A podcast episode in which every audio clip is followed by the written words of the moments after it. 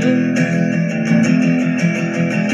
Oh, grab your guns, grab your lines, and here we come.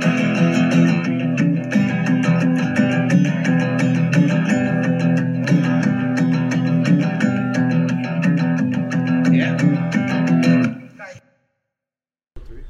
Outdoors, episode 3. We got our first special guest. Hey. I'm Matt. Scott. Mitch. I'm Seth. If you guys don't know Seth, he grew up here in central Minnesota and is pretty excited to come over be the first guest on the Border Outdoor Podcast.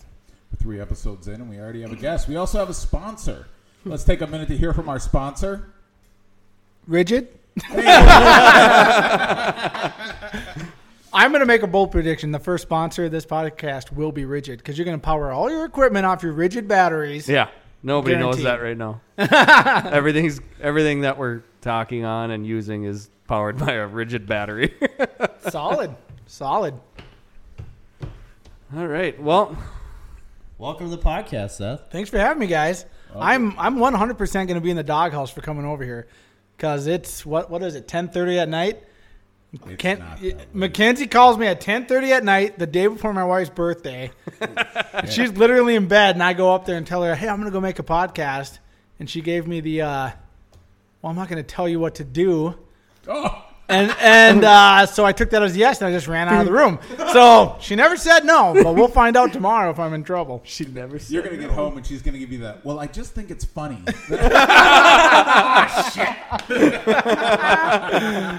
Shit. Well, we're happy you're here. Thanks for being here. When Seth got here, we laid down some rules.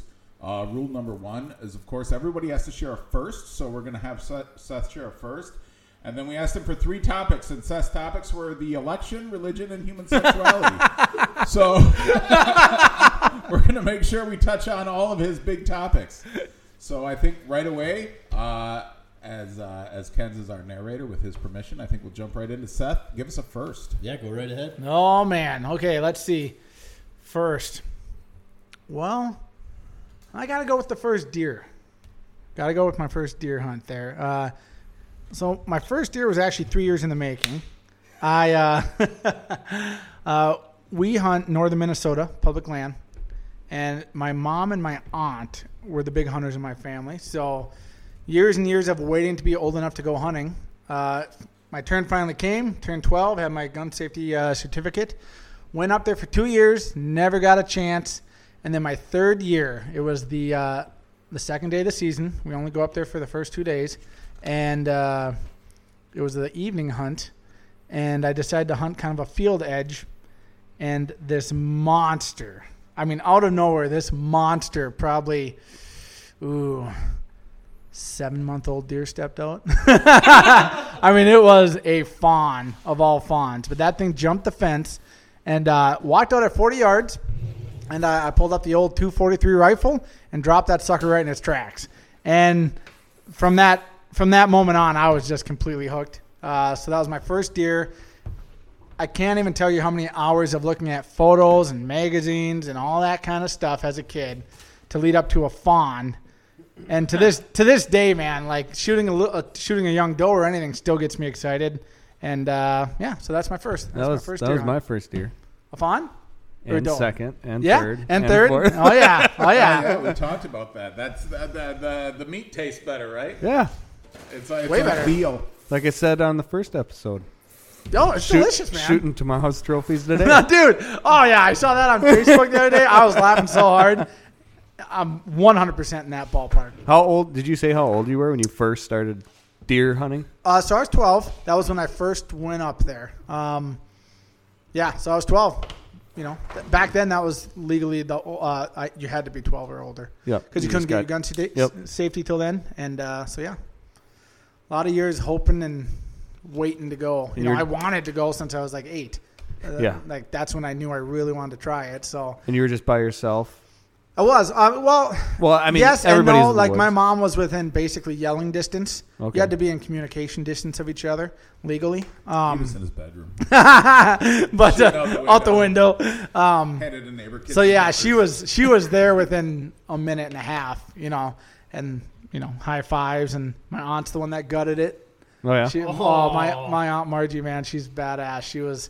She's kind of done a lot of that. She's always been a bow hunter. And, yeah, so she came over and gutted that thing. And even as a 13-year-old kid, basically, I could drag it to the truck with no problem. So, what did you use for your – kind of rifle did you have? That was the 243. It's my mom's 243. I was actually hunting with a shotgun, like I had done all my shooting had been with a slug gun. And I was hunting in the woods all the previous years. And like I said, this was more of like a clear-cut field edge kind of scenario. And I thought I'd be able to shoot out to 100 yards or more. So I decided to use her rifle that night, and she took my shotgun into the woods. And, you know, the thing was only at 40 yards. I feel like I would have still gotten it with the slug, but you never know. Yeah. It made it way easier with the rifle. So, yeah, dropped that sucker right in its tracks. What was it back? What was the... I should say the morale at camp after, because I remember when I first got mine, everybody was just jacked. Right. Yeah. So my mom and aunt had been going up there for, at this time, probably 20 years. Yep. Close to 20 years. They'd gotten a couple deer, right? Oh, really? They never had luck, right? And they're not partiers. They go out there, they hunt hard, but they just never seem to have luck. In fact, that would have been 2000, the year 2003. Yeah, no, the year 2000 even. And her last deer was 1994. Holy so they hadn't shot a deer up there in 6 years. And then you come up there. Yeah, and then I came up there, and again, this was my third year up there with them. And man, you could have sworn I had a 12-point buck in the back, like. You know, she brings her kid up there. He finally gets his first deer. We're all jacked. We're going to, you know, go home and bring that little thing into A1 Meat Shop in Maple Lake and get our, you know, steaks back. And, yeah, we were just jacked. It was just a ton of fun. And then it was the next season that, I was unstoppable. After I killed that first one, it just all – no, I don't want to say it got easier, but it just – you just kind of settle into something. And up until 2 years ago, I got at least one deer every year since my first deer. Really? Yeah. So the next year I ended up shooting a four-point buck, and then a monster doe came in the following morning, and I filled my mom's doe tag. So I got two deer the next year. Wow. And, yeah, we were jacked. I mean, that was more meat than they had gone home with in a decade, you know. And so, yeah, it just seemed like it was more and more fun. And then eventually – for a couple of years, my brother would go up and I'd stay home. We just kind of limited the hunting party to three. And then once we got a little bit older, you know, there's five or six of us that go up there now. So that's kind of like what we talked about earlier. We don't really have a family tradition for a deer camp. Sure. So, you know, knowing you for the last, 3-4 years? Yeah. You guys have a pretty good family tradition. Yeah. Rifle opener, you guys go to this certain place, public land that you guys have been hunting. Right. And you guys are pretty successful. What are you ever worried about people always talking about, Minnesota public land is so tough over private and, you know, with all the wolves and all this stuff, you have so many different things. And just people in general. Yeah, people in general. You never know who's going to show up, you know, like some family kind of like us or we did too many people came in one area, so we're like, okay, well, we're going to try this entirely different part of the state. Yep. So then, what happens when, our family just shows up and we're like, oh, yeah, we're hunting here? 100%. We've had that happen multiple times. Okay. So there was one year when, we got there on opening morning, and quite often we'd be the first vehicle there. And as we were walking in, a couple locals will drive into the public land on their four-wheelers and do their thing, right? Mm-hmm. So there's other hunting pressure, but not much. Well, one year we got there was five stinking trucks there, and they all had trailers, and so you could tell they had all driven their four-wheelers in there. And two of us go to our general areas, and there's guys, within distance of our stands. So we just kind of hunted out, kind of just rolled with it that weekend. You don't get mad. It's public land, right? And half the time, you'll see those people that opening day, and they don't come back Sunday. They don't even come back the second day. I don't know if they see that we're there and looks like they kind of got this spot staked, or if they just don't see deer and move on. So we've never had a huge deal with it. In fact, to be honest, the biggest issue we run into up where we're at is there's a local farmer that owns property right up to the woods. Mm-hmm. And going up like bowl season, because we bow hunt up there throughout the year and all that stuff, he has been a pretty big dink in the past. But a couple years ago, he came a couple years ago. so he had been a big jerk. In fact, he had cut trees on people, and he'd done some really shady stuff. And we had called the DNR officer on him a couple times. And it was always, you got to get him on video doing the stuff or get proof of it. But they all knew he was a jerk to people, right? Well, we had been going up there for, this was 2 or 3 years ago. So I'd been going up there for, 15 years. Yeah, 15, 16 years at that point. We usually go up either Thursday or Friday before rifle opener. Opens on a Saturday. And we hang our stands or go do our scouting and stuff like that. So we got up there on a Friday that year. Went, did our stands and checked everything out. We just put hang-ons or ladder stands in. And then the next morning, my brother got there about 10 minutes to the hunting spot before I did. And when he pulled in, the opposite side of the road is this guy's property is like 3 times removed old relatives of ours. That's why we started hunting there a long, long time ago. Well, we always park in their field, and they never cared. It's just an old pasture, right? Well, this guy comes out, and he starts chewing out my brother like, hey, we put our hay bales there, and it's all muddy. Why the hell would you pull up that far? And he's, oh, sorry. So he backs the truck up. Sorry, right? And then I pull up to go to the same spot we always park, and my brother runs up to me, and he comes up to my passenger window, and he goes, hey, he doesn't want us to park here because it's getting so muddy. Back up. And then all I do is I hear him yell, MF for this, MF for that, blah, blah, blah. And my brother turns around and goes, hey, I think we need to have a talk. And he just starts walking for the guy's farm. I'm like, oh, F, dude, we're about to get shot. We're about to finally duke it out with this dickhead. Like, so I jump out. I put it in reverse, and the wife's going to hunt with me. I'm like, stay in the freaking truck. And I start running. And as I run, I'm running up to the road, my brother Austin, who's got he's a mellow dude, but you could tell he was hot. And all I heard was, you're being... Oh, man. F-bombs flying. You're being such an effing dick. And you're either going to get your ass kicked or you're going to be a man and tell us what's wrong, right? And so him and I just sat there on the freaking gravel driveway opening morning, just hotter than hornets, right? And we're like, we've been coming up here since we were freaking 12. And in the past, he was cool with us. We'd run into him. Hey, how's it going? Shooting any deer, all that stuff. And something went wrong. I don't know if he had bad run-ins with other hunters. He just turned into a dick, and we basically told him that. Like, you've been to a huge dick to us, and when we were kids, you seemed cool. What's changed? All you got to do is tell us what we're doing wrong, what's annoying you. We'll stop doing it. We don't hunt on his land. Yeah. They don't even really hunt. So, anyways, duked it out with him, and then we went and shot our deer. So, was he ever cool? He was. I remember when I was 14 or 15, he'd come up to us when it was just me, my mom, and my aunt going. He'd come up and say, oh, hey, how's it going? He'd ask about our distant relatives. And then he'd be like, yeah, they're not hunting here Sunday night. So, because they owned a portion of the woods leading up to the public. He's like, yeah, they head out of here Sunday afternoon. If I were you guys, I'd just go sit in their box blind. They won't be here. He was just super chill about everything. And, I'm guessing he had bad experience. Could be. There's a lot of locals up there that would hunt in those woods. And I think quite often...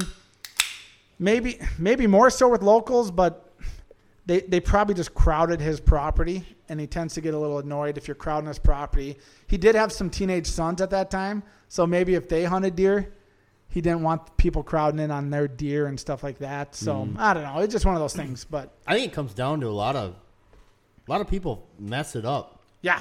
Like if you're not like you do public land, you have farmers. Like you guys, when you were young, you used to hang out with them, or not really hang out, but he used to give you advice. Yeah. Using people's box blinds, but then you have that one bad apple that's up there bow hunting or grouse hunting, and they just ruin it for everybody else. They really do, man. Like, whether it's a prop. So everybody always talks about, talk to landowners, be friends with landowners, stuff like that. But the biggest thing with public land for me is if you run into other hunters, you had asked about hunting pressure up there and stuff. If there's anybody up there, we just, hey, how's it going? Any luck? And where you guys hunting? We don't want to pressure you guys, and vice versa. Yep. We've never, it might be an opening morning daylight scenario, like, oh, geez, he's pretty close. but they didn't know my stand was back in there. You know what I mean? Once everybody kind of knows where people are at, they pretty much stay away from you, you know? Yeah. And the area I'm talking about is big woods. I mean, it's like the total layout is like 5,000 acres, right? Mm. So there's tons of space. Minus when the scenario where they do like a clear cut, and unless you want to walk 2 miles deeper and stuff like that. But most of the time, man, you just talk to somebody, even if it's a limited hunting time frame, like opening weekend for a lot of these guys. Hey, I'm kind of back in this corner, but good luck to everybody. You know, we've had other hunters drag our deer out in the past and all that kind of stuff. So, yeah, well, not to interrupt you, but like what you said earlier, you had these guys set up not that far from you. Yeah. The average person would freak out. You've been hunting there forever. These guys come in this one day. Right. They set up their stands next to you. Public land. Yeah, well, exactly. No, that, I mean, it's public. It's public land, but people first come in Minnesota. It's like, oh, I've been hunting this spot forever, but no, Minnesota nice. Yeah, no, there's no Minnesota nice when it comes to deer hunting. With some people, there's not. No, but like the fact that you guys are like, you know what, we're gonna hunt it out. We're not gonna get in this guy's face because that's why would you? Why would you? Right? It doesn't do anything good because this guy's like, you know what? My wife told me I could come hunt this year. Right. I'm gonna come sit in this stand. I didn't, like you said, I didn't know their stand was there. Everything worked out good. They ended up not being there the next day, and they probably went somewhere else. But like the fact that you guys just let it go, right? It's huge, right? Another crazy thing. So like, here's one crazy story where it comes out to be treat people right, and it comes back to be a blessing. So years and years, my mom would hunt on the ground. And then us boys got a little older. We were always in tree stands, always having luck. So she wanted to do a little tree stand hunting. So I gave her my old climber. Nice, comfortable stand. Just shimmy up that tree. You'll be fine, right? Well, there was a group of hunters that were actually from Illinois, or how do you say it? Illinois, I think. Illinois? No, you got it. Illinois. Illinois? Many people will add the S. I believe it's silent. Back in Wisconsin, we call them fucking Illinois bastards. But I believe Illinois is the proper pronunciation. Oh, man. So these guys would come up year after year, and they always kind of hunted. There's like a main logging road that runs through the majority of this public land. They'd hunt on one side or close to it, and we'd always kind of stay to... it'd be the east side of it. Well, over a couple seasons, they got to know where we hunted. We kind of hunted the same general areas, right? Well, my brothers and I, we were young, full of piss and vinegar, so we'd go back a mile and a half, 2 miles in. Since day one going up there, my mom, my aunt, and I, and whoever else comes, we'd always wear a whistle. Always have a whistle on your neck in case you get in trouble. If you get a hit, want to call somebody for help, just have a whistle. It's big woods. You never know. Well... yeah, we call that rape whistles. Yeah, it's a good term for it. Never been raped, but I got a whistle, so, you know. Yeah, night is young. We get a couple more of these White Claws, and we'll see what happens. Tangerine. Yeah. You can't rape the willing. Oh, man. Yeah, when I get home, the wife's going to be like, how'd that go? I don't want to talk about it. But, so, my mom goes into her stand. My brother and I go way down the range line. My aunt and her hunt fairly close. Well, she gets in her climber. It's opening morning now. She starts shimmying up the tree, right? And it's one of those climbers where the top portion, if you've ever used one, the bottom one, you kind of hook your feet into some straps. Top one, there's a few different designs. The one she had a bar that went all the way around, so she kind of stood in it and then lifted it up and shimmied up the tree like that. She probably got her feet to around I think it was around the 5-foot mark, maybe a little taller than that. And my mom's not a small gal. She's not a petite woman by any means. And she stopped climbing, went to adjust like her pack that she was climbing with, and the top portion of the stand fell down to like behind her knees, and she lost her balance and fell over backwards. So her feet are locked into the bottom. She's hanging upside down from this freaking thing. I mean, like... to this day, I don't know how she didn't break something. So she's hanging upside down, and like she's not a small woman. She can't freaking breathe. She got all this gear on, and all she can think to do is grab her whistle. She's trying to yell. She can't really yell, so she just starts blowing on her whistle, right? My aunt hears it and just starts panic running. You know, at this time, my aunt was probably around 60, 62 maybe. So my aunt's trying to run back to her general area to find her stand. and these other hunters catch up to her and go, is that your sister's whistle? And she goes, yeah. Is she where she usually is? Yeah. They take off running ahead of her. I mean, they probably beat her by 5 minutes. Easy, right? They get in there, and they just happen to know the area she hunts in. They heard her whistle. They went in, and they were able to lift her up, cut her out of there, get her down to the ground. Like, dude, I never heard a whistle. My brother never heard a whistle. My aunt was not going to be able to do what those guys did. No, that's awesome, though. But that's we've talked about it before, that sort of camaraderie of hunters, that sort of lifestyle of hunters where, you know, getting the deer is far less important than the big picture, than the experience, right, and what's going on around you. 100%. And so, yeah. 100%.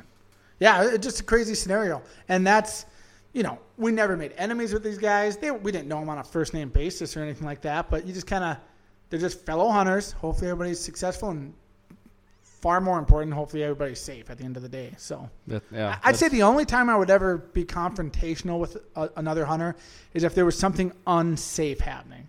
Mm-hmm. If I think me or somebody that I'm hunting with is in danger because they're freaking rednecks that just blast at sounds in the bushes, then I'll have a conversation, a negative one with them. But other than that, to each his own. You know what I mean? Mm-hmm. Well, you know, earlier this year I had conversations with people, and you ever see those, you know, watch for motorcycles, bumper stickers, things like that. Everybody's seen that.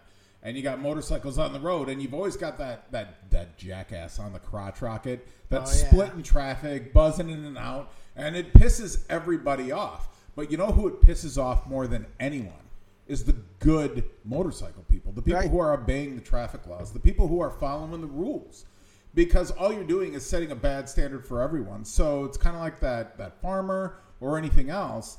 The bad hunters make all hunters look bad. Yep. And so, you know, 100%. When you're out there and you got good folks, like clearly you had some good people helping out your mom, helping out things there. That's awesome. That's the community that we want represented. 100%. Not a bunch of jackasses who are just out there to, you know, whatever, be unsafe, do some nasty shit, whatever. We like the good hunters, but, you know, that's a big problem with that. Like in Wisconsin, I got nowhere to hunt. The only way I'm going to hunt is if I come to Minnesota and Ken's or Mitch or somebody's going to take me somewhere, because I'm not going to public land. Yeah. Because I've heard the nightmare stories of, you go there the night before, you scout it all out, you get your ground blind set up or your stand in the tree. You get everything all set. Then you get there the next day and somebody stole your shit. Right. Or somebody... it moved your shit, or somebody is doing something that, and frankly, I just don't want to deal with it. I'll just buy land at some point, and I'll do my own hunting that way. But it's kind of shitty that that's what it's come to. It does. That's what I got to do. But, and so, for your experience with public land hunting, you've had this land that your family's hunted for years. I mean, your life, your whole life, your family has been there. Is that the only public land you've ever hunted, or do you find other things more local for you to get out, scout it out? How does that work? So the hunting land that we rifle hunt on is our rifle hunting tradition. And I bow hunted it a lot when I started bow hunting just because I knew it the most. I'd probably spent the most hours on that land up there because of the rifle weekend tradition. But I hunt a ton around here. Lots of small public land. It all starts with a map. It starts one of two ways. It either starts with a map and you just go look at it, or conversations with people. Oh, you didn't know there's public land there? Yeah, if you drive down that road, you'll see a sign. That's all public down there. Yep. So those are the two ways that it always starts for me. Word of mouth or a map. Okay. And the number one thing you can do is go out there and look. I think a big trap that people fall into when they go to hunt public land, especially when you start talking deer hunting, deer openers, rifle openers, small game, those opening weekends, almost... not everyone, but a lot of public lands are a zoo, right? Yeah. Mm-hmm. Especially the really good parcels and chunks, the well-known ones especially, easy access. If it's easily accessible and it's good stuff, there's going to be people there, especially early on in the season because everybody's antsy and wants to get there. My favorite time to go scout is late season or after hunting season's over. Nobody's out there. You're not messing up anybody's hunt, and you're just kind of chill going into there. And...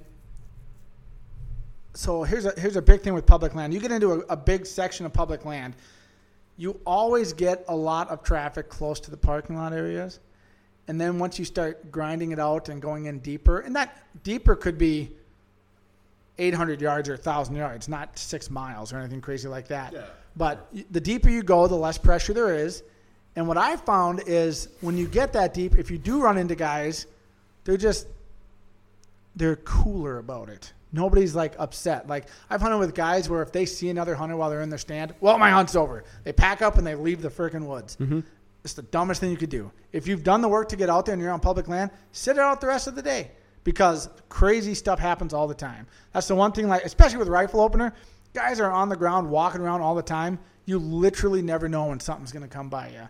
So I think a lot of us get stuck in a rut of reading an article. Here's how it's supposed to go. Wind's got to be perfect. This has got to align. That's got to align. Everything's got to be perfect. And then when some guy jacks it up by walking down the trail or setting up 200 yards from you, you just get it in your head like, oh, it's not going to work. It's not. This isn't how the articles say it goes. You just got to stick it out. Mm-hmm. So, well, I mean, you just shot like a completely different way of hunting this fall.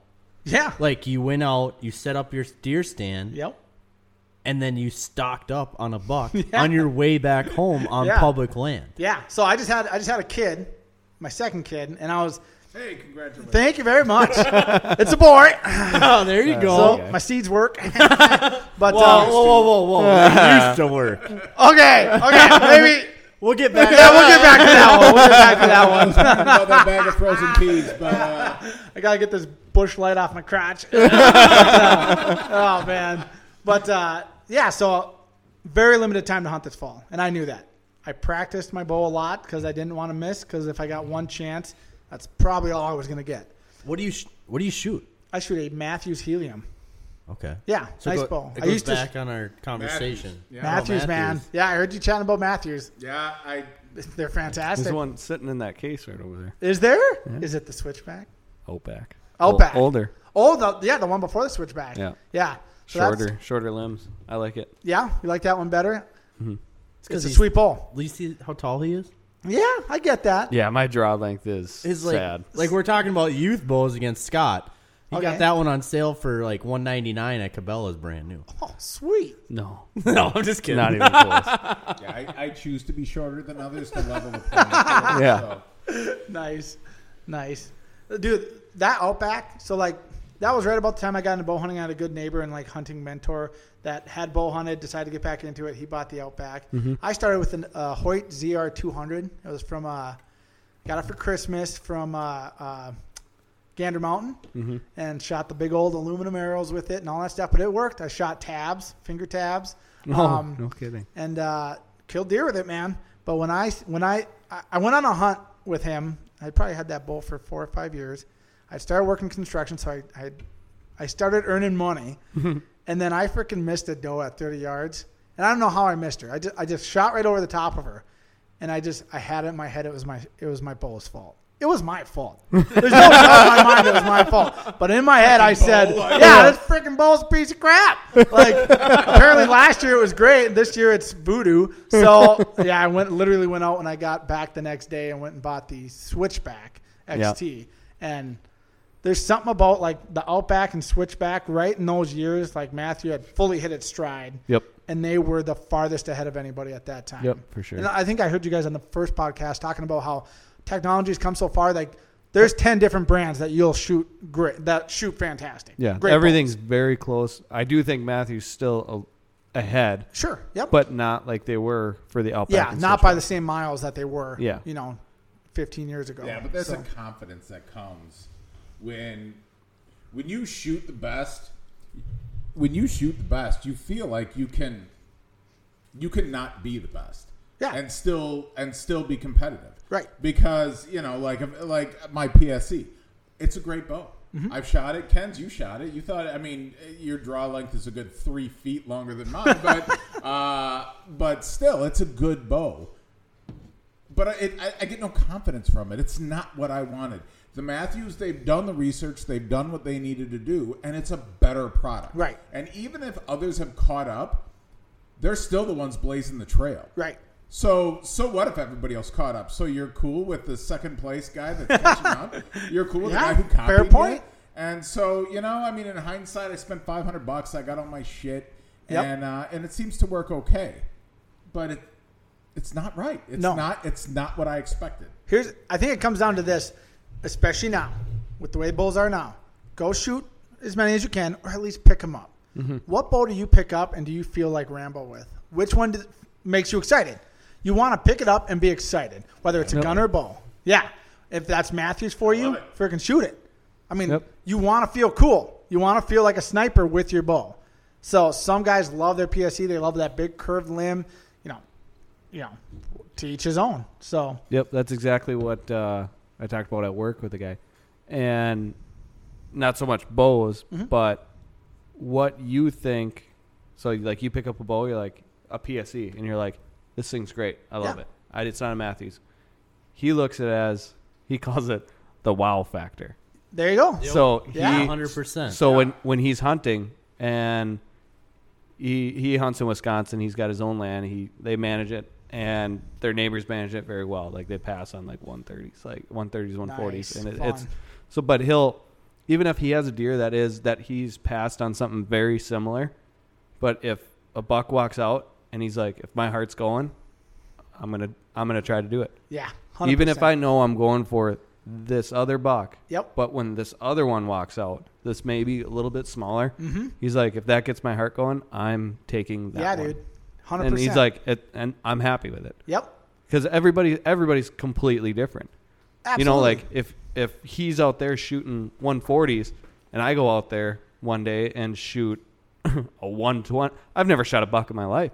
So if I see a 120, I'm going to be like, yeah, that's a monster. Like, this thing is huge. It has like 4 points. It's going down. Well, 100%, you know, man. Yeah, 100%. And you'll be happy with it. And it comes with the mindset of, so you go out and you're bow hunting and you're in a buck only zone, right? Mm-hmm. Yep. You see a doe, it's fun to watch. I mean, I could watch deer all damn day, but then your heart isn't pumping.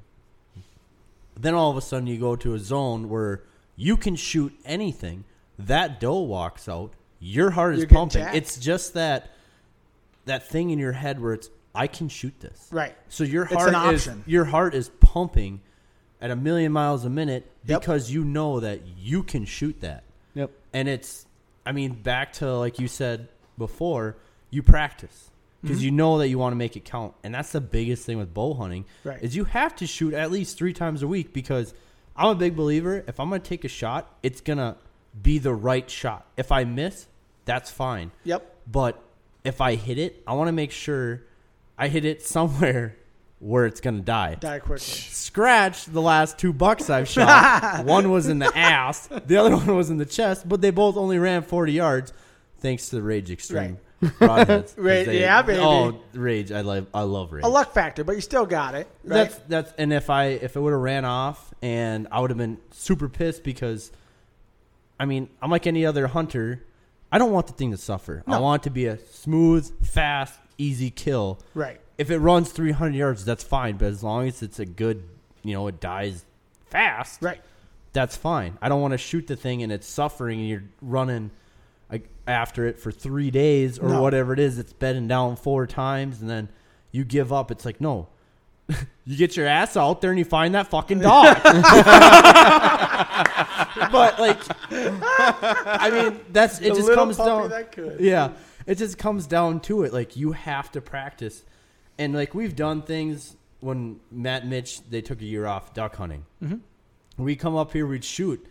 I mean, we'd shoot a lot of bows, and then we do like random stuff. Like, let's do 10 push-ups. Right. And then get up and shoot because, like, or let's run to the woods and back. Yeah. To get your adrenaline up to what it's like when you're shooting. Right. And, I mean. That's great practice. That's why I love the sport of bow hunting. Mm-hmm. It's just a whole different ball game. And I've gone rifle hunting. I've never shot a deer rifle. Right. But just that up and close personal, you have to make this shot. Right. You absolutely have to. It's more intimate. Execute. For sure. Yeah, and it's, I don't know, it's something different. Well, it's like Seth was saying, though. There's a confidence that comes. I mean, Kenz, you were saying you got to get up to 3 times a week. And you got to practice. And you got to have confidence in your own skills, and that's there. And that's great. But you got to have confidence in your Rage Extreme. You contribute your success to your hardware, to your product that you were using. That's important. Mathews. The PSE, whatever you love, you got to know that after you sit there daydreaming and watching that doe walk through and then daddy comes through and you're ready to take that fucker down, you got to know that you're confident in your skills, in your equipment. You're confident in everything. You feel like you are fucking Superman in this moment. You can do whatever you need to do because otherwise, you know, you get like Superman last year was a when vegan. We went out and, you know, I was, you know, I was not confident. I was pretty confident in the equipment. I wasn't very confident in myself. I wasn't very confident in a lot of things. It was my first time out. But confidence in the end costs some button bucket's dick, and that's I cannot wait to hear that episode, man. That's a story for another time, and we'll go ahead and let that be the running joke in Minnesota of the time that Scott shot the dick off a button buck. But there's a lot of confidence you need to have in yourself and your equipment and everything. And confidence is everything. And you know, that, I mean, that's what you're speaking to, right? Yeah. Yeah, and I couldn't agree more. Like, confidence is absolutely everything because when you're practicing, one day you'll be dead on. Heart shot, heart shot, heart shot.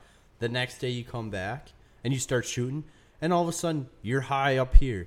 You're hitting in the fucking liver. Yep. You're all over, and then you're getting mad. And Colby, R.I.P. And then too soon. But no, and then like for me, I've had that happen multiple times, and then. That night, I go hunting, and you're sitting in the stand, and you're just like, in your head. And you're like, well, where am I going to hit it? Right. Luckily, I haven't had a deer come out that I had to shoot. But then the next day, you go back, and you're right on it. And like with bow hunting, you're putting, you know, you have your kisser, you're putting it in the wrong spot, you're shaking your arms in a different position. There's so many other freaking things that happen. Your beard's in the way. Beards, yeah. Dude, that was a thing. Yeah. Last year, I had a pretty nice beard, and I... if I do say so myself. Yeah. It's a nice beard. Yeah, dude, I let it go for a year. But, like, I sighted the thing in, like, 4 times. And I'm like, what the fuck is going on? Then the rut stash came in effect, and I shaved everything off to a mustache. And I had to re-sight it in. And it was right on.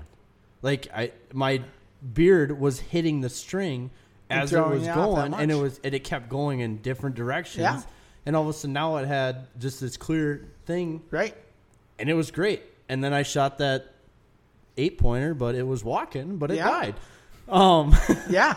I think the biggest mistake I make, and to this day I still make it, is I'll practice all of, you know, good chunk of July, August, September gets here, bow season's here.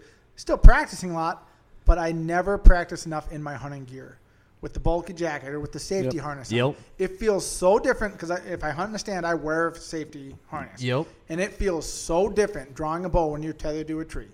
Like, if you've ever done it, you know what I'm talking about. Yeah, 100%. Like, I should do way more of that kind of practice.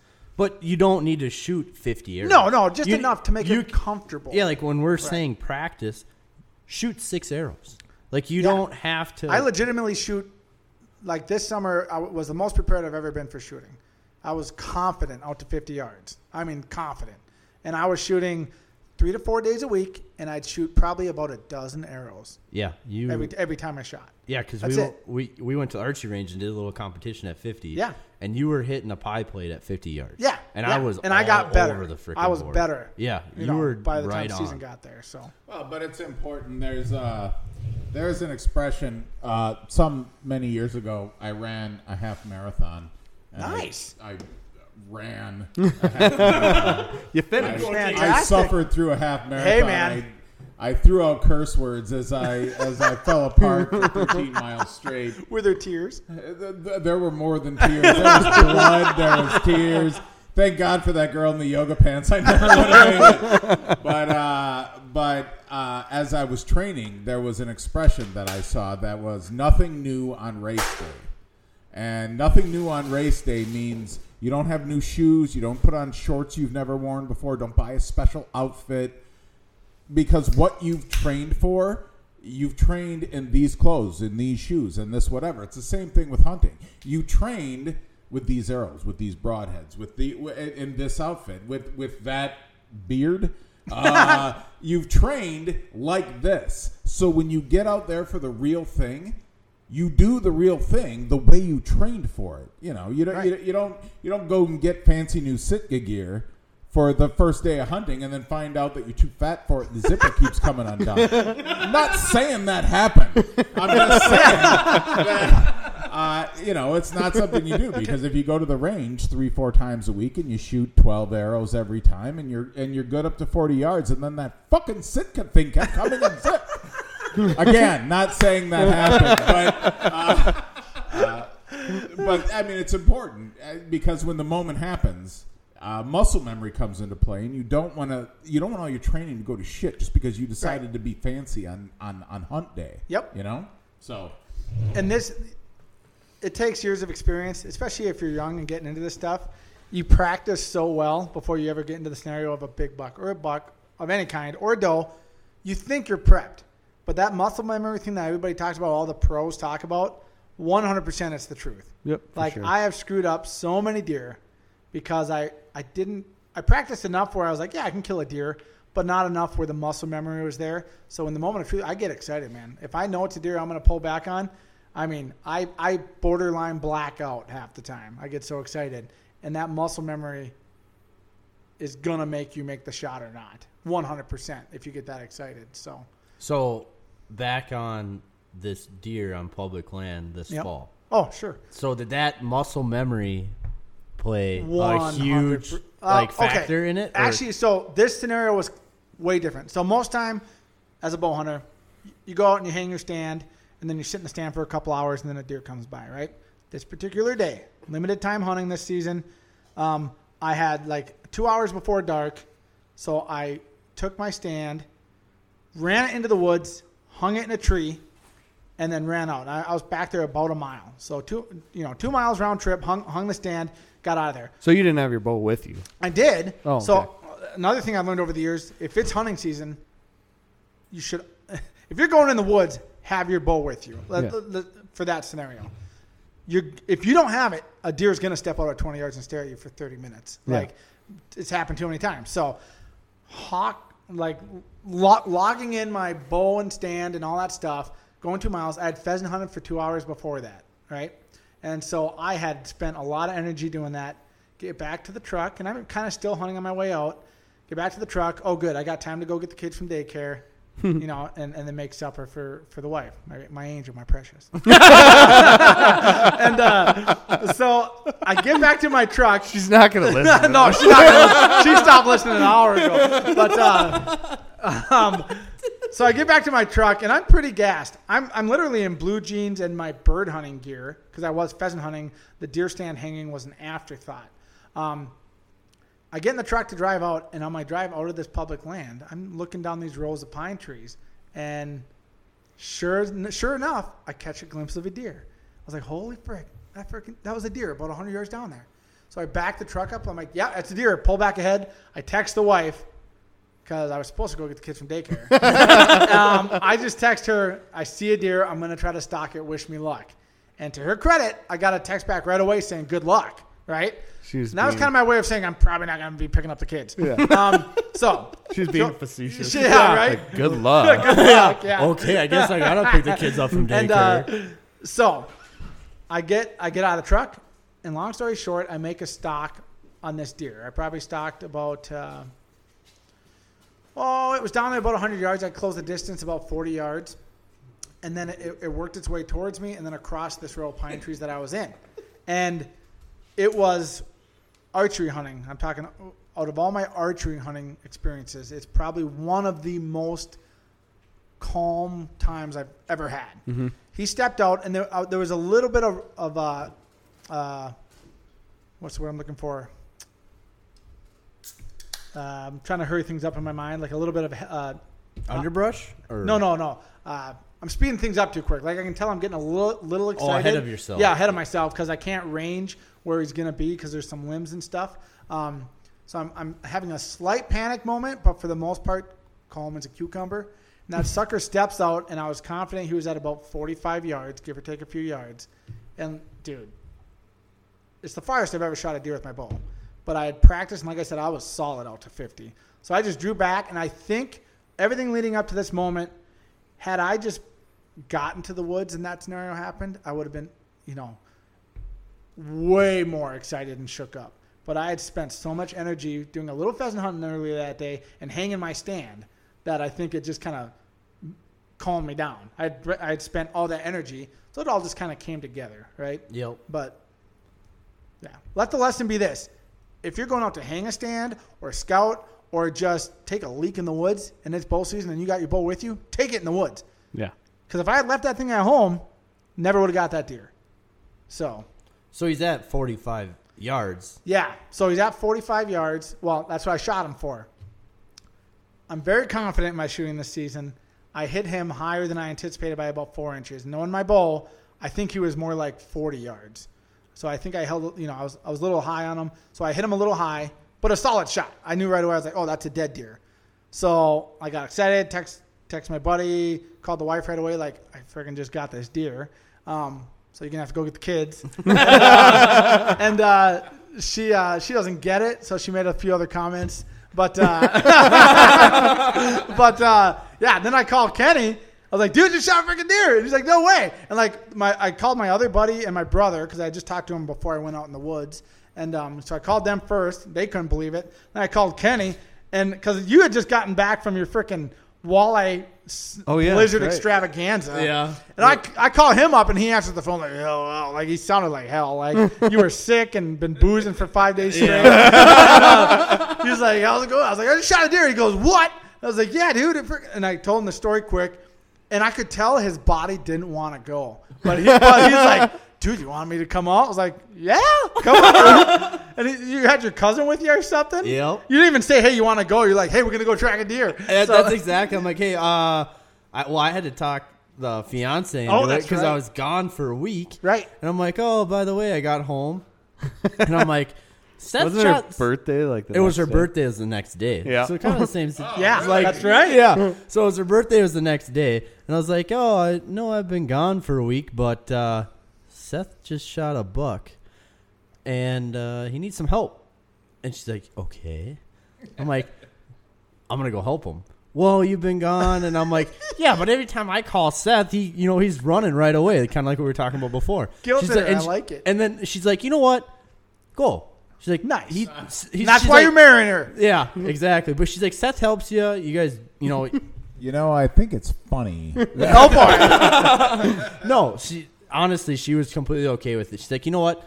Just, yeah, go help him. And I'm like, all right. So then she's just saving it. Oh, she's rolling it. Yeah. That's fine. 10 years down the road, she'd be like, do you remember when Seth shot a deer before my birthday? And you'd be like, you're just not reliable. Yeah. I wish you'd show me a little bit of that. No. So like when he called, we were at my uncle's house. We're getting a hay wagon ready for her birthday. So I drove home, which was, I don't know, 5 minutes away. And I told her about this. And she's like, oh, when are you going to be home? And I'm like, I don't know. Like, it depends on how long it takes. And within the 5-10 minutes I was talking to her, I had about 5 texts from Seth. Are you coming? Where are you going? So where are you at? Like, I'm like, damn, dude. I was planning. I'm like, I understand the excitement. And I'm like, obviously, I wasn't mad. But I'm like, right. So he called me. He's like, where are you at? I'm like, we're just leaving the house. I got, you know, some gut and stuff if you don't have it. And he's like, oh, I got it. I'm like, all right, you're ready to go. But then, like, he's like, well, drive on this road, and then my truck will be on the side of the road. 4 ways to be on. You come by, flash your lights. I'll get in front of you, and you just follow me to the deer. I'm like, it sounds like the easiest way to do it. Yeah. So, like, flash your lights. Tell them it's on. Yeah. It's on. The drug deal's on. So, like, sure as shit. I'm driving down the road. There's Seth's truck, flash the lights, and there's a car in front of me, and it was pretty close in front of me. And I thought he was going to smoke the side of this car. Like, he just rolled right in front of me. I'm very confident in my vehicle, and I knew my spaces were fine. So. I have muscle memory. Yeah, muscle memory. So then we go to where we parked the car, and he's got this big story. He's like, I was sitting here. I saw the buck over there. I crawled on the ground. Ranged it, then I crawled on my stomach some more, and then I got behind all this underbrush, and I pulled up and I shot, and I just smoked it. And I'm like, oh, cool, you smoked it. Yeah. It'll be an easy track. So we get up to the arrow. The arrow is absolutely covered in blood. And then that was the first deer you shot with the Rage. Yeah. Was it the hypodermics? Yep. Mm-hmm. And it's complete. There's blood everywhere in 10 feet. And we're like, oh, okay, this. Yeah, this dead deer. This won't take long. Yeah. There's probably, I don't know, half hour left to light. We start walking. Nothing. There's no blood. It was terrible. And to Seth's credit, he's walking. He's not really walking. He's on his hands and knees looking like every pine needle there is. Yeah, and so that's the other thing. In this area, it's all tall, white, like jack pines and white pines. And there's barely a leaf in sight. There's a couple undergrowth like scrub oaks and stuff, but there's basically no leaves. The occasional patch of grass, and then just dead pine needles. And, you can see blood on that stuff. If it's bleeding good, you're fine. But this was not that scenario. Yeah, so we're walking forever. And then he's like, oh, here's a spot. I'll run over there. And there's literally one drop of blood on a single pine needle. And I'm like, oh, my I've tracked God. A lot of deer, and I was surprised at half the blood we found. Yeah. Like, wow, good for us. We found it. Seriously, well, man. And that's the thing is, I thought he was going to get mad at me because he's on his hands and knees, and I'm like, I ain't fucking doing that. I'm not getting down. I'm not fucking. So then I'm like, you're a deer. Yeah. I'm like, so like that's what I thought. I'm like, if I'm a deer, there's thicket over there. It's clear over here. I'm gonna run this way. So like I started walking over here. And then I'm like, oh, here's a little spot. I'm like, it's working out pretty damn good. It did work good. And that was, I don't know, probably 60 yards away. I found it was bleeding on a couple of these a little higher up. I'm like, that's a pretty good sign. That means that it was a decent shot. We keep looking. And it took, what, an hour and a half, it was 3 hours? It was just shy of 2 hours from the time we started tracking. And, okay, so I'm kind of a tracking Nazi, I guess. I'm like, freaking take it slow. We're not chasing this deer down. If it's dead, it's dead. We'll find it. But the worst thing you can do is trample over your blood trail, right? Yep. And I knew it was a hard blood trail. So I know you make it sound like you just instantly were doing, but you were patient with me. We looked real close. But after the third drop of blood we found, and we got 15, 20 yards in between blood drips, it's pretty obvious, it's going to take a while to cover some ground here. So I would do more detail looking, and you would too, out to about 10, 15 yards, and then he would start his larger circles. And multiple times you would find a drop quite a ways from the last site. Yeah, I'm not an expert deer tracker. If I ever shoot a deer and it's not a good spot, the first person, no offense, Mitch or Matt, is Seth. I've just shot a lot of deer. And he's got it down. He brings the toilet paper. He puts the toilet paper on the last spot where, you find the blood, and then all of a sudden it's dark out. You got your flashlights. Oh, where's that last spot? You look down the trail, and it's okay, it was there. So maybe we got to go here 15 feet. And then all of a sudden, oh, yeah, there's a spot. People laugh at the idea. I'm telling you, if you people don't use toilet paper to track, especially if you're going into a night hunt, but even a day hunt, if it's a really good blood trail, you just put one or two out every 10, 20 yards. But in this scenario where it's drop by drop, that was a lifesaver. Because once it's dark, you don't know what direction you're facing. No. We probably spent just as much time looking backwards at the trail we had come on. And that deer basically ran a straight line. Yeah. Until he died. Well, yeah. And then so we're looking, and all of a sudden, I don't know if it was Cody or you, but there was a tree that was just absolutely covered in blood. It was me that found it because we were 30 yards from the last spot or whatever it was, and nothing, and I'm looking for a drip here and a drip, and I just happened to look up, and there's a basketball-sized smear. Basketball-sized smear. Your tummy is grumbling. It is? Yeah. Oh, yeah. My bad. I'm hangry. Basketball-sized smear of blood on the side of this pine tree, and right away I was like, he's freaking dead. I was like, a deer doesn't scratch his bloody wound hole on a tree. If he hit a tree like that, he's stumbling. I said that right away. Well, and then we couldn't find anything else. We're doing little circles and what the F? How is that much blood on that tree and we can't find this deer? And so me and Kenny are working that straight line theory because of the toilet paper. And we're out, and your cousin's like, hey, here he is. I think he's smoking a cigarette. Here he is right here. Yeah. What? And yeah, sure enough, he had tipped over We're classy people. Yeah, 12 yards to the right of that blood spot. And that's what I thought it was crazy is So I must have been standing a foot away from that deer. Like, I'm like, oh, yeah. He went this way, and I'm standing thinking about where this deer went. And if I would have looked right behind my feet, it was dead.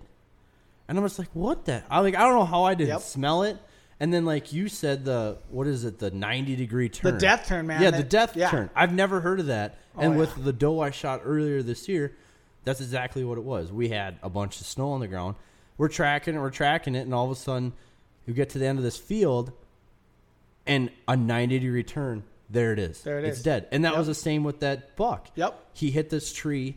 He went 10 more yards, 90-degree turn, and he hid behind like a little bit of underbrush. Yep. They almost always find a way to crash into some bushes. Stupid. Yeah, it was. That was pretty. That was a fun.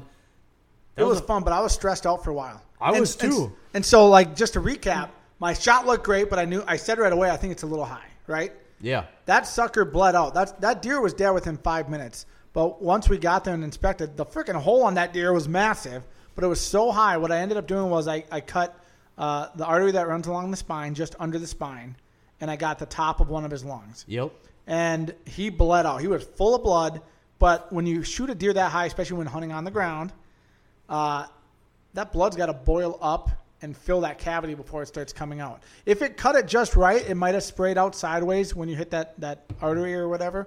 But basically, he had to fill up with blood before he started bleeding appropriately, and he was dead by the time that started happening. And that's what's crazy. I never thought of that. Right. Like, and then when you gutted it, there's all like the first cut, there's blood all over the place. And I'm like, I never thought of the fact that if you hit it high, it's got to fill the cavity, and then like because you hit it in the lungs, it's obviously it's gonna pour out because it's a low shot. Right. But then when you hit it a little high and it filled up, and then that's when the deer hit the tree. Yep. Is where it spooled out, and I'm like, it's crazy. It's a good lesson. Like if you hit it high, you might not find blood. You might not find blood, but keep going. Keep going. I know a lot of guys, especially early in your hunting career.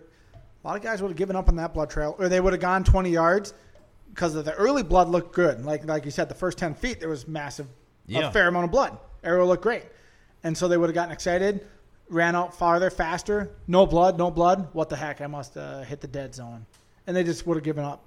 And even in an open pine tree scenario like that, as hard as he was to find, it's really hard to just start zigzagging and hope you're going to find a body. It's got to be your last resort.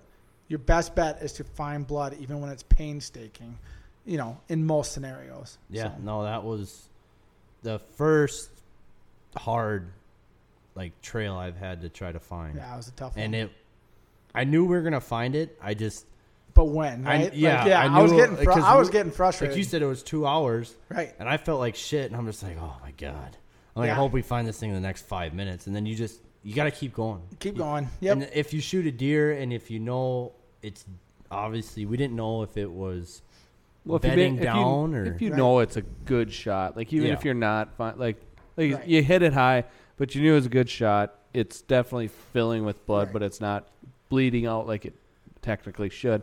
But if you're confident in your shot, you need to grind it out. You need to grind it out and find that deer. It goes back to what Scott said with the equipment.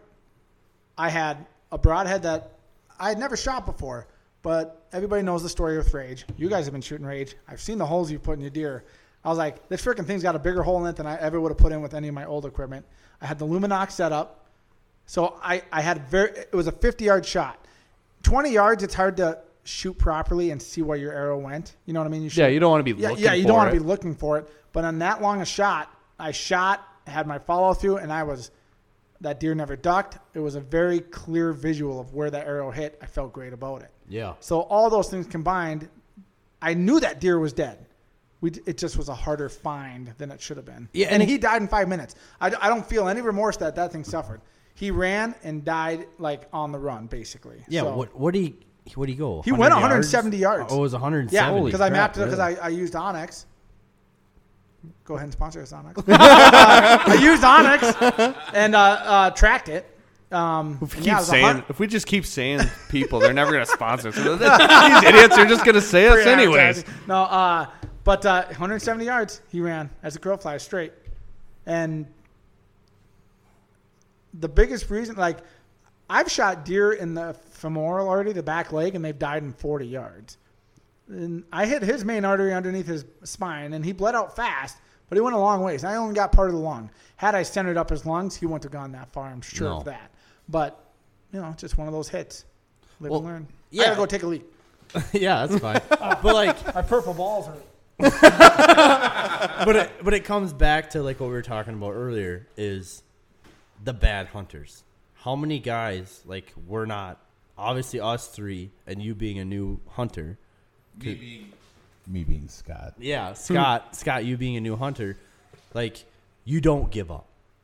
Regardless of where that deer goes, you keep looking. Like, I think there's, I don't know the exact number, but I think there's more than I would like that they would, on Seth's deer, go that 30 yards, look for 10, 15 more minutes, and then give up.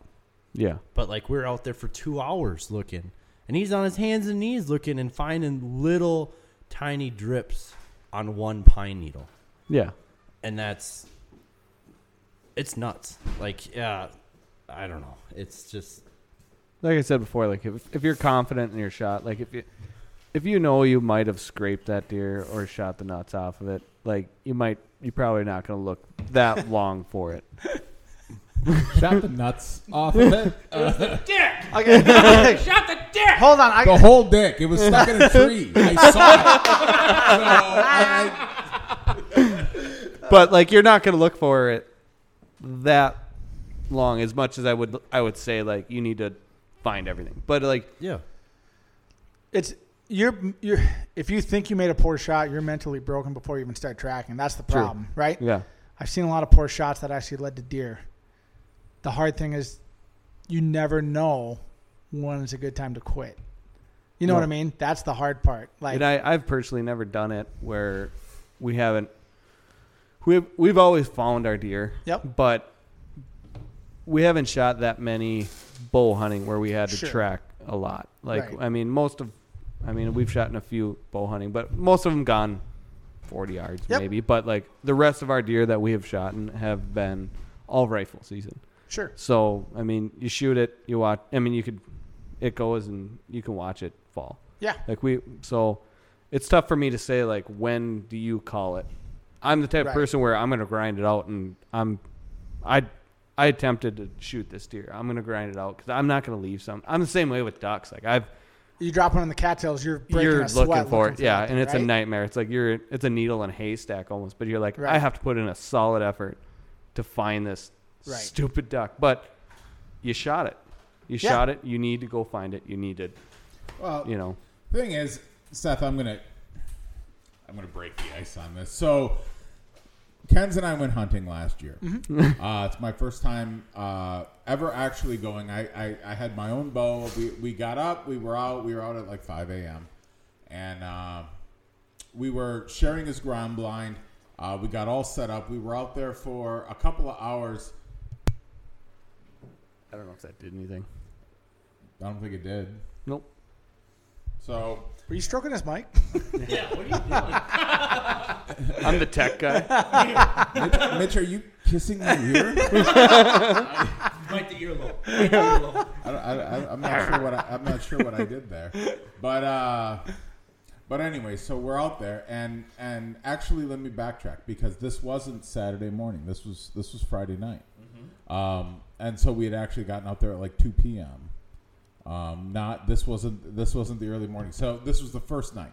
Right. So it's like 2 p.m. We get out. We sit out there for like 2 hours, mm-hmm. and before we see anything, you know, a lot of blue jays, a lot of squirrels, a lot of the stories you hear. It's my first time with it, and it's like, ooh, what was that? Oh yeah. And he's like, nothing. And you know, I'm a total idiot because the whole time I'm like, ooh. I got to pee. And he's like, again? He's like, Jesus, go out the back then and shut up. You can pee out the back? Well, yeah, because we had your double bowl. Oh, nice. One. So it was driving me nuts. He was, for his first time, like even in a ground blind where they can't see you, you sit. You don't move, and you just watch the nature. And that being said, He literally fidgeted for 45 fucking minutes before I got, like, I got in there and I sat completely still. Like, I wouldn't make a sound because I didn't want anything. So I sat completely still. The whole time, he's digging for a chew. He's in his backpack. He's getting his little piss bucket. He's got his little rattly horns. He's getting everything set, but he's making so much fucking noise. And then, don't reach for me. And then, like, I shifted my chair ever so slightly. He's like, shh. Like, he's so mad, and I'm trying to wear this mask on my face and all this stuff, and like in the dead silence, and I'm like, okay, finally we're both quiet, I'm doing everything correct, and he leans over to me and he goes, breathe out of your fucking mouth. I mean, yeah, because he's sitting there. And all you hear is a whistling in his one nostril. And I'm just like, so just let it go. Just let it go. You didn't let it go. No. And then all of a sudden, my 45 minutes of fidgeting is me grabbing supplies for the hunt. And he's coming out here in his brand new Sitka gear that unzips all the time. You didn't know that until right now. And so, anyway, so we're sitting there, and despite him being a complete jackass, everything was going okay. And correct me if I'm wrong, Kenz, but this little button buck comes in, and it was the next day that a doe came in, yep. Right? Yep. But so this little button buck comes in, and we sit and watch him for a while, and we've been out there for maybe 2 hours, and in my mind, I'm freezing ass cold. Okay. And so this guy comes in, and I start shivering because I'm so cold. Yep. My hands are shaking and everything's shaking. In hindsight, yeah, I wasn't that cold. I was jacked up because this guy's 100%. About 40 yards, and we're pretty excited. And I got the Luminox all queued up. I got everything all ready, and he's kind of whispering over, and he's like, just wait a minute, like. Be patient. And this and that. And so the guy gets close. He's maybe 36, 35. 35 yards. About 35 yards. And quick question.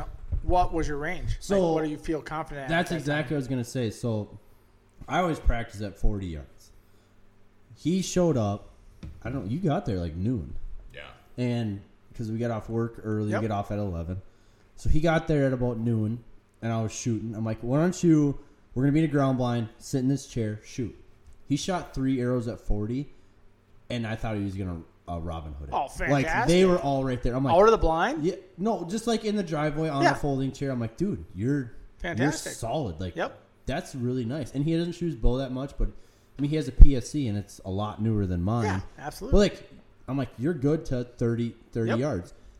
And the first thing that I thought when I told him it was 35 is back to we'll eventually get it to it is when you went hunting in Wyoming with your mom, and the deer was farther than you said, but you don't get that confidence. So I'm like, it's 35. Just breathe, shoot it like right in between your two pins. Yep. Between your 30 and 40 pin, put that right in the lungs and just shoot. Yep.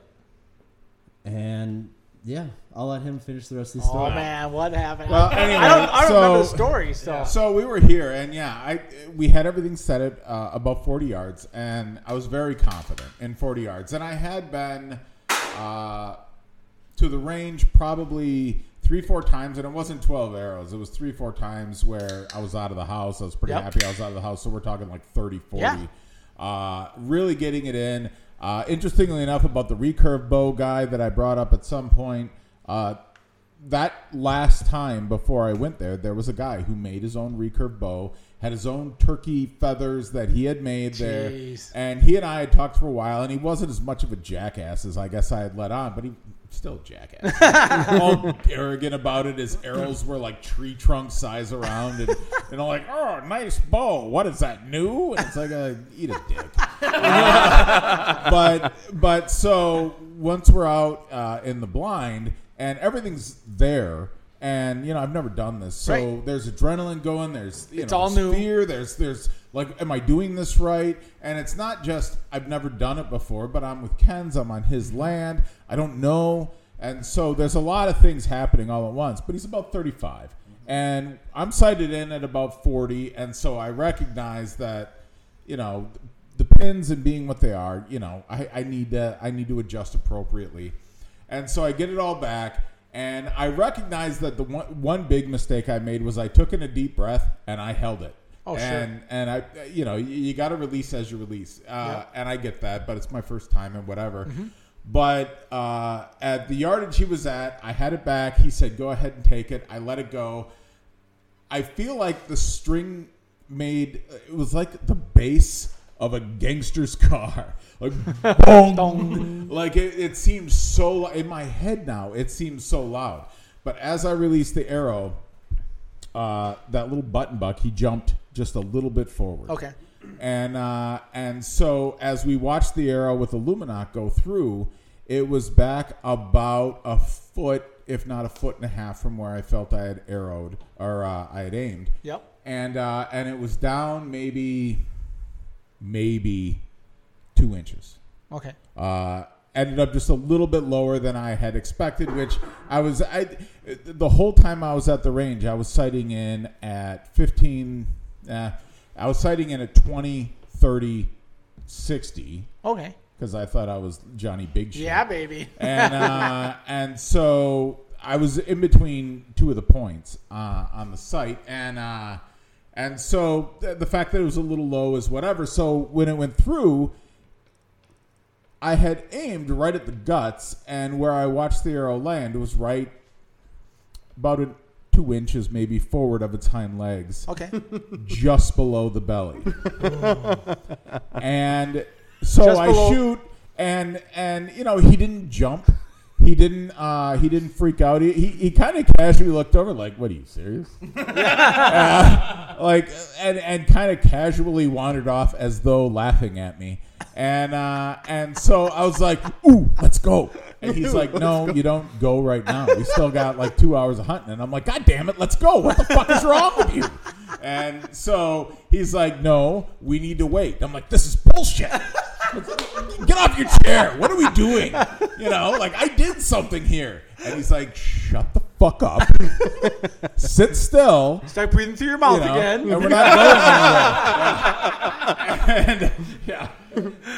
And so I'm like, "Well, but if anything else comes, I can't take it because what if I got him?" And he's like, "Not about you." And, you know, and so you know, like this whole incident. And so finally, a couple hours goes by, and we walk up there and we're like, "Well, I missed him. I shot him low. I shot him under him. Yep. So it just got under him. So it's no big deal." So finally, it's about dark, and we go over there and we pick up the arrow. And we look at it, and it's got some mucus on it, a couple of little white hairs. And he's like, "Well, I think you got a piece of them." And I'm sitting there looking at it, and I'm looking at him, and I'm thinking about where I got it. And I'm like, "God damn it. I shot his dick off." and I'm like, "Think about where it went. Think about what's on here." Like... And so I go looking to where the arrow was because I'm expecting to find a dick. I think it's there. And so we look all over. We cannot find a single drop of blood. We looked for 45 minutes. Semen,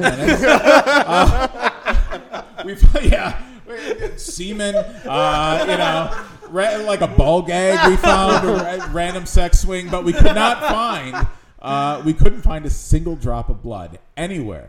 And we looked. And, you know, the thing is hearing your story. And now I'm sitting there. I'm like, should I bend down on all fours? All joking aside. Sure. Well, you didn't have a dick, so what am I scared of? On all fours looking for dicks. No. So, like, I wanted to wait. But then when I looked at the arrow, I wanted to see if it, you know, had guts. Yeah, like, absolutely. Like way worse mucus than what we had on there. Okay. So like I wanted to see because I saw where he went and I'm like, oh shit, it was low. So I wanted to see if he shot in the guts. I'm like, okay, that's why I was telling him to wait. I'm like, if you shot in the guts, we have to wait because it's gonna take a while. Yeah. It's gonna take hours. Yeah. So I'm like, we have to wait. Then we'll go look at the arrow if it's got guts on it and it fucking stinks. Then we'll kind of track it a little bit, and then we'll leave it sit overnight, which I didn't tell him. So because he was all worked up. But no, like it, like he should be.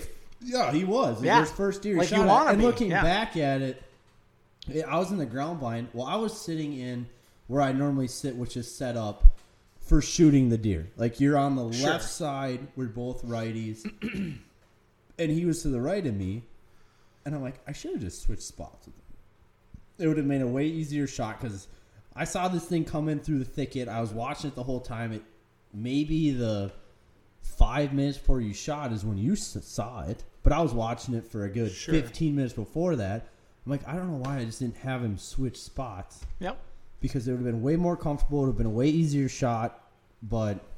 Well, and to be fair, not to Mackenzie, but and to be fair. There were rules that I was given when we went out there. Like if we see a buck, I don't shoot at it. And various other rules as in. Because this was last year. You were home for Fred. Like if the trash deer come 100%. Through, that one's all yours. But if you see my deer, you know, just take a nap. You know, because you're not shooting at my shit. And the thing is, totally understandable. You don't take me out to your spot where you've been scouting them. You got cameras up there. You've been scouting them forever, and then your deer comes through, and I'm like, my turn. Yeah. I'm gonna shoot this guy's dick off. Stand back. Yeah. You know, I'll take that one's dick. You can have the horns. I'm taking the dick home. But antlers. But anyway, so I mean, we looked. A long time. It was 45 minutes. Yeah. We looked for a long time. We did not find a single drop of blood. And we looked.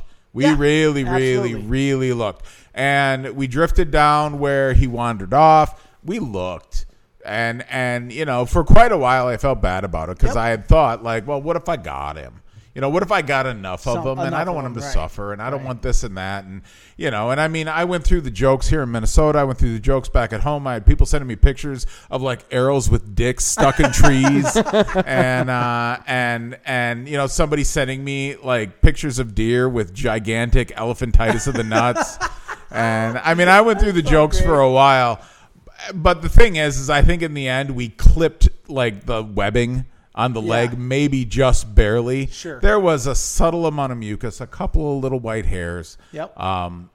But in the end, after 20 years of being associated with the family and finally feeling like I had earned my place, I'm known as the guy who shot the dick off a button buck. So, you know. Well, and I also think like the best part of it is I went out probably like 3 days later, and there's two button bucks walking around. Yeah. And they were both right there. So the deer was completely fine. Okay. Like I didn't send him a picture. I didn't say anything. I let him sweat it out. I just told him. To this day. This is the first I heard that. What a like, literally, dude. There are nights that I can't sleep while that deer haunts me. You know, showing up in the room and standing at the end of the bed looking at me like, why did you do that? Like I met a girl at the bar last week and we went home and I was all ready and then I was like, oh, some asshole from Wisconsin took my dick off. I guess I can't do anything. But until literally right now. Yeah. I went out like 3 days later and because I knew there was two button bucks sitting out there and he shot at one and the other one was around there somewhere. Yep. Because they were probably brothers. Yeah. So they're twins or whatever. Yeah. Yeah, like 3 days later, and I think it was like a couple days before I shot my biggest buck. Yep. Me and the two button bucks were in like a standoff for like 20 minutes, and I kept looking back. Yeah. I'm like, did he shoot the dick off a button buck? And I kept looking, and I couldn't see, and I was looking to see if it was bleeding or had a scar. Sure. Because the thing was like 10 yards away. Couldn't pick it and I couldn't see anything. Sure. So I'm like, it's fine. But I'm like, I'm not gonna tell him. Yeah, like, I'm not gonna tell him. Like he's so. Just as for a learning experience, you're fairly confident that was one of those button bucks, right? And that it was fine. Going back to the shot, how did the deer react? Did he run? Did he buck? Did he mule kick? Did he do anything odd? No, he genuinely didn't seem to do much. Okay, he didn't leave immediately. I think that's an important point. Was the arrow went under him to a point, And, I mean, he left. So startled on but he left rather casually. Yep. And so it startled him, but it startled him in the way that, like, a bird flying under him might have. Okay. I mean, in hindsight, I feel like had I been a little bit more Mitch on this one and immediately got another arrow ready and went after it, I feel like I still had a shot. Right. But there was some, you know, the adrenaline, the shock, the first time, the everything with it. I wasn't prepared, really, for the way that it happened. You know, because nothing happens the way you think it's going to happen. Like, that, you know, in my head, I woke up that morning, I left Wisconsin, I was driving here, and in my head, I was coming home with, you know, like the 30-pointer. Of course. And it was going to be strapped to the back of my Jeep, and, like, people would be driving by, and I'd be, like, hearing the music from Rocky, and people would be, like, thumbs up out the window, you know, the whole way home, and, like, random women taking their shirts off, and, you know, like, the governor stopping by to shake my hand. Like, I had really pictured that I was going to come home a hero. Like, this is the, like this is it. I bought a bow, I practiced a little, and now I'm about to do the greatest thing that's ever happened. And so I'm finally one of them. Yeah, yes, I'm finally accepted by my wife's family. If not my wife, who I'll never be accepted by, at least my wife's family will finally see me as one of them, which, as it turns out, all I had to do was grow a beard, and I got some in the club. But, but to answer your question, it drifted under him, and he jumped more at the sound of the string than at any arrow getting close to him. Yep. And so I mean, despite all the better part of a year of nightmares and bad feelings that I've had up until this moment, when now it's all moved to hatred towards Mackenzie. But I if I got him, I barely got him. Yep. I barely clipped him at all, and I probably didn't take his dick off. But, you know. Maybe he was Jewish and he did him a favor and just circumcised that duck. And, you know, I think all the female deer appreciate that because it's gross. But there's less STDs in that set of woods right now because of what you've done. Yeah. Yep. You're welcome. Yeah. But, yeah, I mean, that's the first time out, and I didn't get out at all this year. Sure. But yeah, I mean, that's essentially the story of the dick off the butt. That's a friggin' awesome story, man. But the only reason I felt it important was because there still was that sense of, did I rush? Right. Did I rush leaving? Sure. You know, did I rush the giving up? Right. Because now hearing about you after 2 hours of, you know, I mean, right down on the ground, you know, like, you know, McGruff the crime dog, you're in there, you know, finding, you know, every tiny drop of blood and making sure that you've dotted every I, you've crossed every T, you are certain that you've done everything you can do. And in the end, you walked away victorious. Right.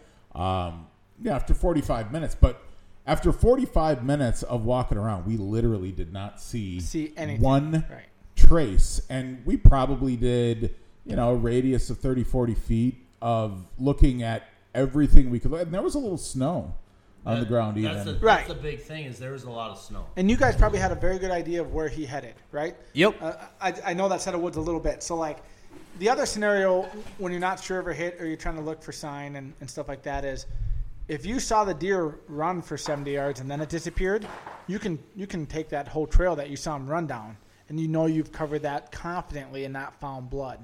If the deer disappears in 10 feet into a thicket, you're kind of guessing almost right away. So you got to cover a lot more ground to say you've looked, you know? So. Yeah, well, like, I've hunted there for, well, this is my third year. Yep. And it ran into the thicket, but when we went out, it was early November last year. Mm-hmm. We had a good coating of snow. I mean, it was a solid coating. So I knew exactly where it was going. There's a CRP right behind us. It was pretty good. It took the exact same trail where the doe that I shot this year did. Oh, okay. There's a trail that runs through the thicket. That's where all the deer come out of. I knew exactly where it went. And I think 30, 40 feet is maybe, well, I mean, we went a good ways. Like, 'cause I went to the barbed wire fence at one point. Yep. So, like, we were probably a good 30, 40 yards from where that deer went. Yep. Like, I mean, we searched. And it goes back onto the you don't give up. I saw where he shot it. I looked at the arrow, and we still gave it another 45 minutes, and I was confident that it was still – it was fine. Like, he shot it low. There was white hair on it. So, I mean, it was – obviously the white hair, it's back by the fucking nutsack or dick. And, again, that's in combination with what you saw.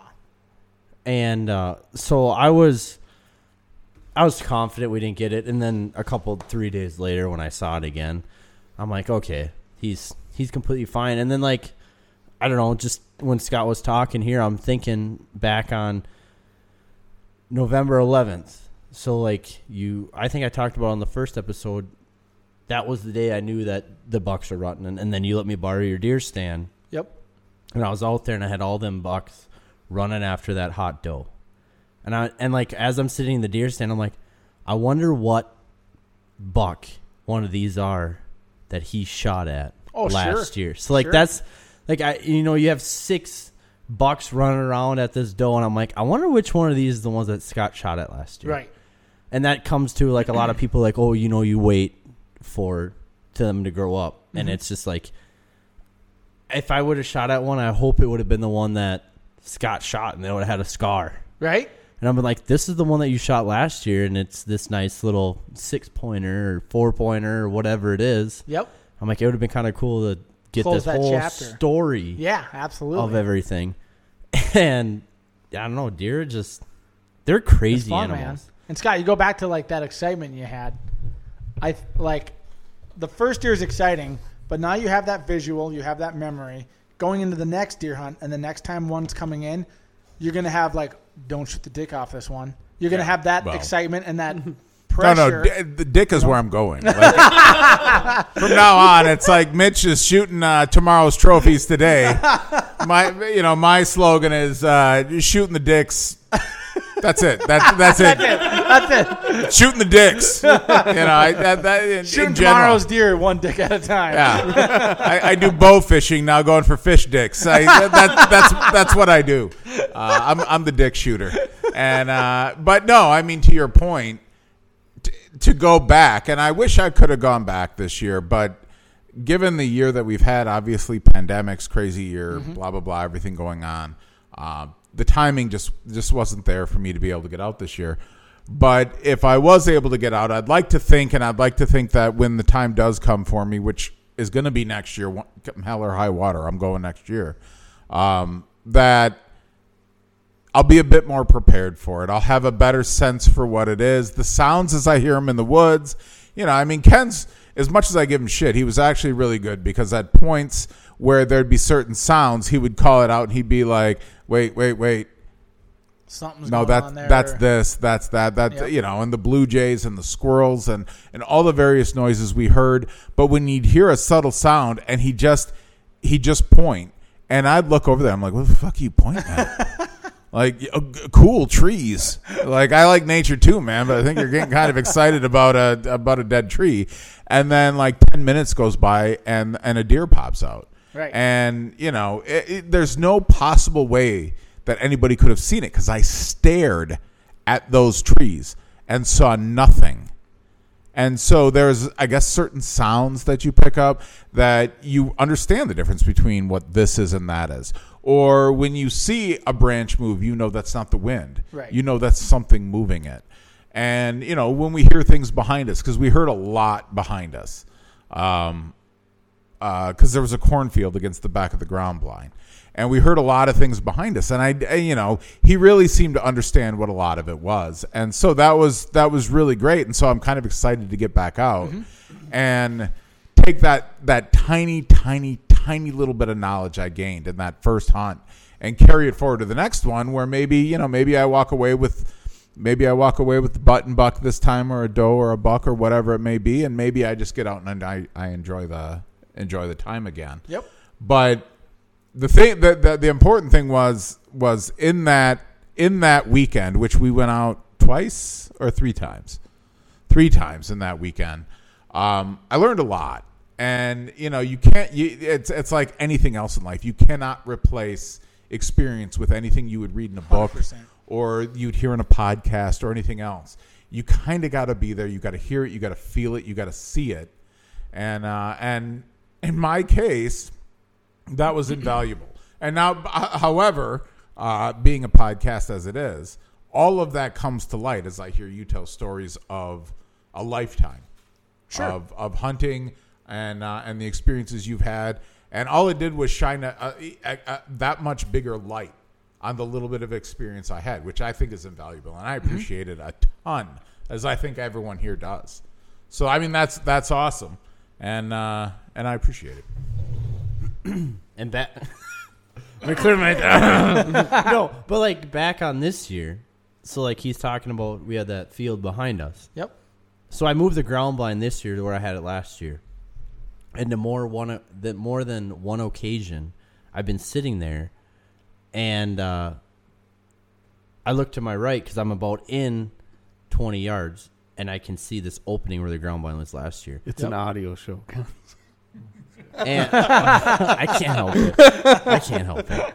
But I've, like, right at last light, when Scott and I were sitting in that ground blind, there's been does and bucks that have walked the exact same trail that we've walked in. Yeah. And I know for a fact, like, there's a deer behind us. Right. Like, it's just something different, like you said, about, like, the sound. Right. Like, you know when it's a... I mean, squirrels sound a lot, like, in the leaves. Right. But, like, when we were out there, it was snow. Right. So, like, you can tell when you have four legs walking. Yeah. And I've had 100%. It more than one time where I'm sitting in a ground blind and you're, you know, your scent's pretty contained. Yep. But I've had them walk up behind me where I can hear them breathing. Right. And then they, you know, they do their doe blow, which I absolutely freaking hate. Oh, I hate it. Sends chills up your spine. Oh, like, it just scares the shit out of you. Yeah. It makes you jump if you're not expecting it or don't know they're there, and then it just pisses you off because you feel like they're blowing every deer out of the woods. You know? Oh, dude, that happened to me. I didn't go bow hunting this year. I haven't gone deer hunting yet this year. What the heck, man? Yeah. I was not hunting. I let my dog outside in the middle of the night. Oh, yeah. And I'm like, okay, he's old as shit. And is this decrepit. The dog that tried to have its way with my dog? Yeah. Oh, yeah. Freaking Jimmy, that little pervert. Yeah. Where he hit his dong on the bottom of the door. Yeah. So, he's a short dog. Okay. Yeah. He's dragging on the concrete. You can see the water prints. So, he was outside, and I let him out, and I'm like, whatever. But it's been a while. Yep. And I'm like, and we're, you know, technically in the country here. And it's been a while, and usually he's right back up, wanting to come inside because he's like, F the cold. And I'm like, this is weird. And I look outside. I don't see him. I'm like, I wonder where he is. I mean, we got coyotes running around. So I'm like, frick, like, this sucks. Yeah. So I'm like, all right. And I'm like yelling for him. And then I'm like, all right, now I got to go outside. So I walk out on the deck and I'm yelling for him. Can't see him anywhere. He's white and brown. And I'm like, what the frick? And so I'm standing on the deck. And there must have been two does, maybe 20 yards. Oh, my God. In the backyard. Didn't see him at all. Right. But they snorted, and it was loud as hell. Oh, yeah. And I had no idea at the time because I was expecting to see Jimmy with a coyote. Right. So I'm expecting to see Jimmy, like, right behind one, like, lining up. And so I'm like, all right. So I got coyote on my brain.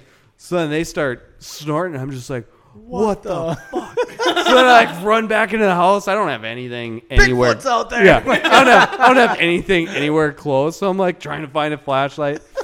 And by the time I got out there with a flashlight, like I saw the tails running. And I'm like, oh, great. Like, good. Like, he's not dead. Yep. And then he comes moseying up the upstairs. What do you think he was doing? Was he just staring him down or something or chasing him? He probably can't see him. He can't. He's deaf and blind. He's probably walking under him. I don't know. But But that sound. Like, I've never had one while I was hunting. Snort at me. No. No kidding. No, because I'm a good hunter. And, but no, I was impressed. I'm impressed. I hate that sound. Well, that was the first time I ever heard it. And I was just like, what the? I knew what it was. Sure. But at the time I didn't for like that quick second. Right. But then I'm like, that was loud. Like that's way louder than I ever thought it would be. It's not – all the years I've been hunting, I've probably had them do it within 40 yards of me twice. So to have them that close into it, it's freaking loud, man. Yeah, man. It was loud. Yeah. Like, I couldn't believe it. Yeah. I could see how it would make you jump, especially when you're standing on the deck in your boxers with a half a chub looking for your dog. Yeah, man. I'd have jumped for sure, man. Yeah. Half? Half a chub? His girlfriend was at the house at the time. He just got done. Jimmy's got to go my ritual, and then I know I got to go piss off the deck. But that's what's great about living in the country. Yeah, baby. But I've got two guys here talking about time. Seth, it was great having you here. Yeah, it was fun being here, man. We had three different topics we want to talk about, and we didn't even make it past the first one. Oh, good. Then we saved something for next time. Yeah, no. Thanks for coming on the podcast. I can't wait for the next time you come out and talk more stories about... I mean, Ducks Unlimited, you getting the snip, anything that you have to offer. It's a somber story. Wait, fuck time. Oh, no, I thought we were going to get out of here. Let's extend for just a moment to bid condolences, I guess. Speaking of testicles. Dicks cut off deer. Yeah. So... what doctor do you go to? Dr. Doolittle? He was the cheapest one. Just to really quickly touch on how'd it go? It went well, I think. I think it went well. I mean, as compared. I got a vasectomy. If anybody doesn't know what that is, that's where they cut your vas deferens, and the sperm can no longer swim to the end of your penis. So they go in there, and they snip two lines, one coming off each testicle. And it went well. I did the procedure where they just I was fully awake, and they lay me on the table, and then they just grab your scrotum and numb you up, and they do one side at a time. You, they grab you. It was uncomfortable. The first half was really good. The second half was far more uncomfortable. I must be more sensitive on that side. But it went good, I would say. And so, I mean, that's outpatient. So, So I mean, you go in... They take away so much, and then you go home. Yeah. And you know, like a lot of guys will do it on like NCAA weekends because you just sit with a sack of peas on your nuts all weekend. 100%. That's a true stat for March Madness. Really? Yeah. Like the most of them are done. Most of them are done in March. Most of them are done because guys just sit on the couch. They'll just sit on a bag of peas on their balls watching basketball. Yeah. Yeah, that's a good time to do it. And so I've known a lot of guys who have gotten it done, and it's a running average about 50-50. 50% of them say, yeah, no big deal. I knew one of them who actually showed up back to work that afternoon. That's insane. I got to believe that that's just the guy who has to really, like, he never had big nuts or anything.